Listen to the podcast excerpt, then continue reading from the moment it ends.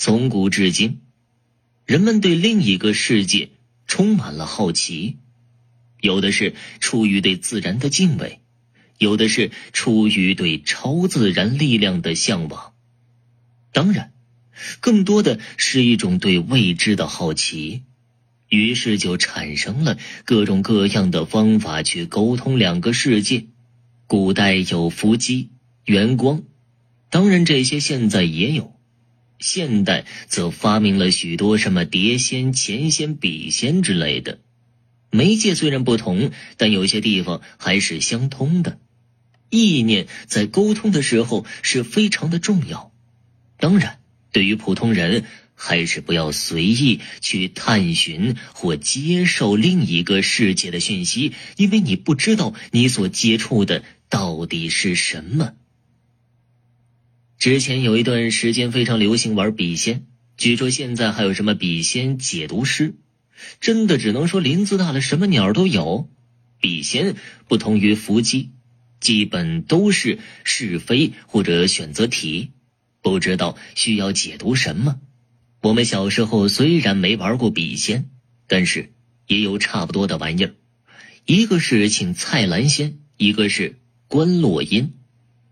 今天要说的就是这个请蔡兰仙，最终因为出了一些不好的事情，从此之后被我爷爷禁止再用这种方式请仙儿了。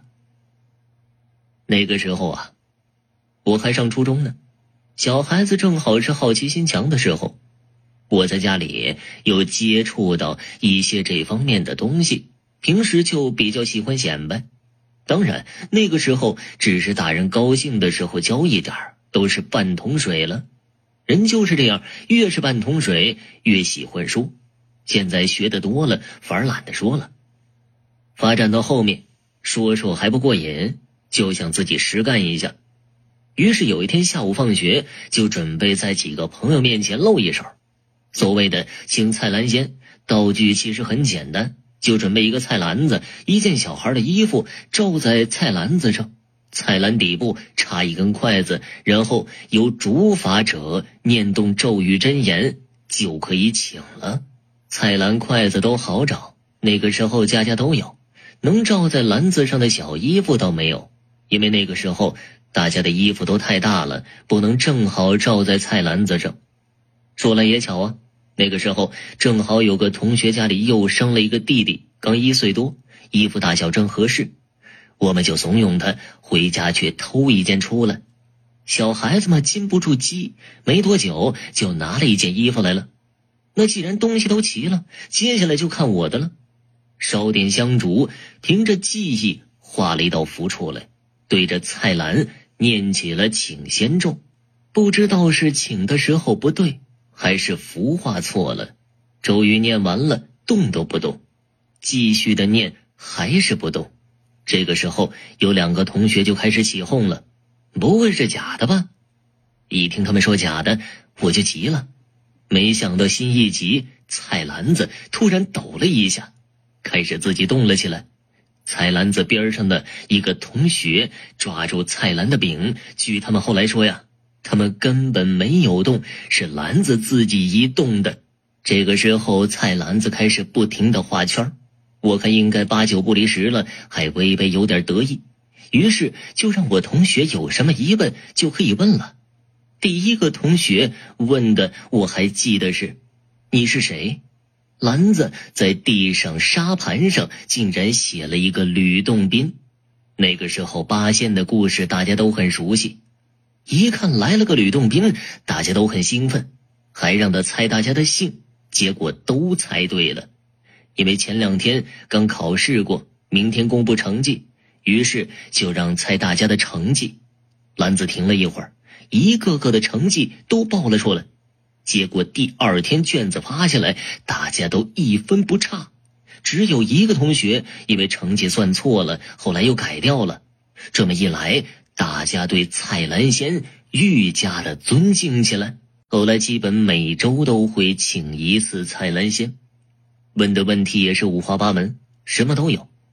还有人问暗恋对象能不能成，这个吕洞宾倒也不嫌烦，一一都做了解答。不过突然有一天晚上，我有一个同学的妈妈带着我同学冲到我家来，点着名的要找我，我当时就被弄懵了。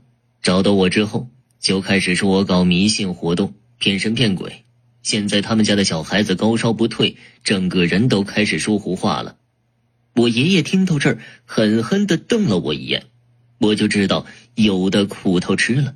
但是骗神骗鬼这句话，我爷爷最不爱听，所以也冲了同学妈妈一句：“既然都是假的，你家小孩子生病，赖得着我们家什么事儿啊？”原来生病的那个孩子，就是被我们偷了他衣服的那个小孩。刚开始几次请仙之后，并没有什么问题。可是上个星期那次请完之后，每天都有不一样的事情发生。第二天衣服就穿上去了，结果小孩子就开始生病。刚开始还以为是孩子感冒发烧，于是吃药送医院。但是啊，在医院一切正常，回到家又开始发烧，烧了都快一个星期了。后来我那个同学自己看着都怕了，于是就向他妈妈坦白交代了。他妈妈一听，就领着我同学到我家来兴师问罪了。同学的妈妈被我爷爷一冲，倒一下子没话说了，反倒一下子哭了出来，说：“现在到底怎么办呢？这孩子不会脑子被烧坏了吧？”我爷爷说：“哭什么哭啊？快把孩子抱过来。”同学的妈妈这个时候才反应过来，转身就去家里抱孩子了。这个时候。爷爷就叫我把事情的经过说清楚，都到这个时候了，也没什么好隐瞒的了，隐瞒也是一顿打，坦白说不定还可以打得轻一点于是就把怎么开始、怎么结束的一五一十的说了出来。我爷爷叫我把我画的符再画一遍给他看，画完之后就连说我胡来。所谓画符不知窍，要被鬼神笑。画符若知窍，鬼神吓一跳。一道符并非一样画葫芦就可以的，从画符开始，每一笔都有相应的存想密咒，直到最后一笔，这样的一道符才算完整。我当时自然不知道这么多了，只是凭记忆去画。那既然符不对了，那篮子又怎么会动的呢？请来的吕洞宾又是谁呢？中学同学家里住的都不远，一会儿就抱着孩子到了。可能是同学妈妈走得急，所以小孩子被颠得哭了。还没进来，就听到一阵阵孩子的哭声，哭得人心烦。我到现在都很讨厌小孩子哭。不过说来也奇怪，原本还哭得很大声的小孩子，一到我家神坛面前，突然就不哭了。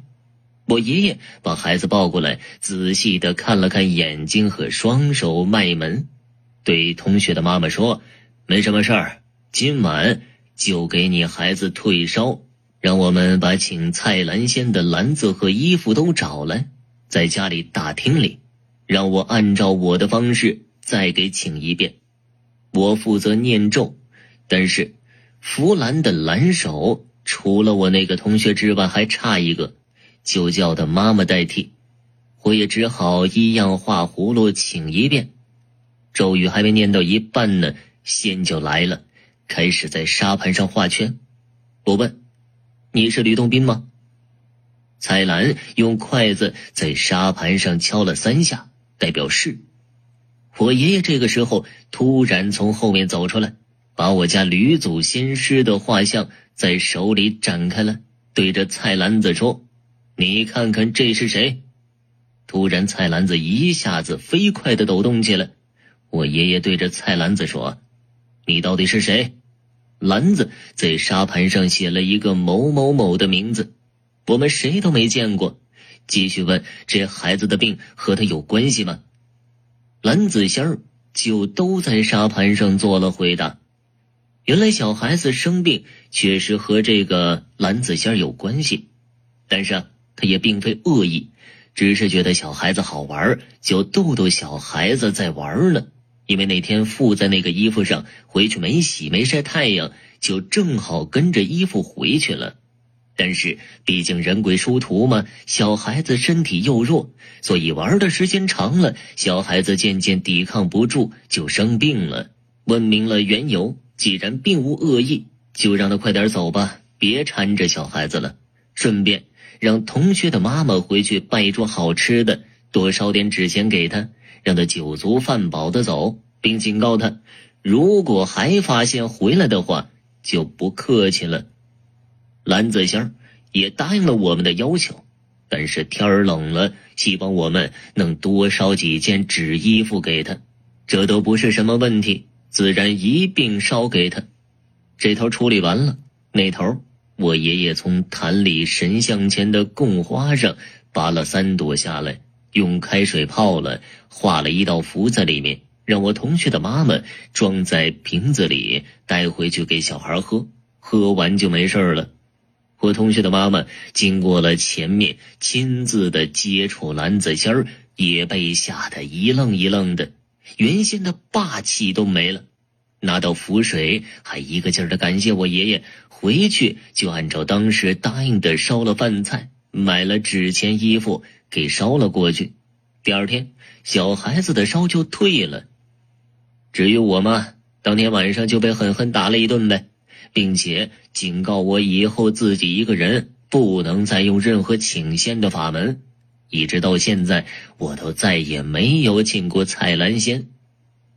好了，听众朋友，本集播讲完毕，感谢您的收听。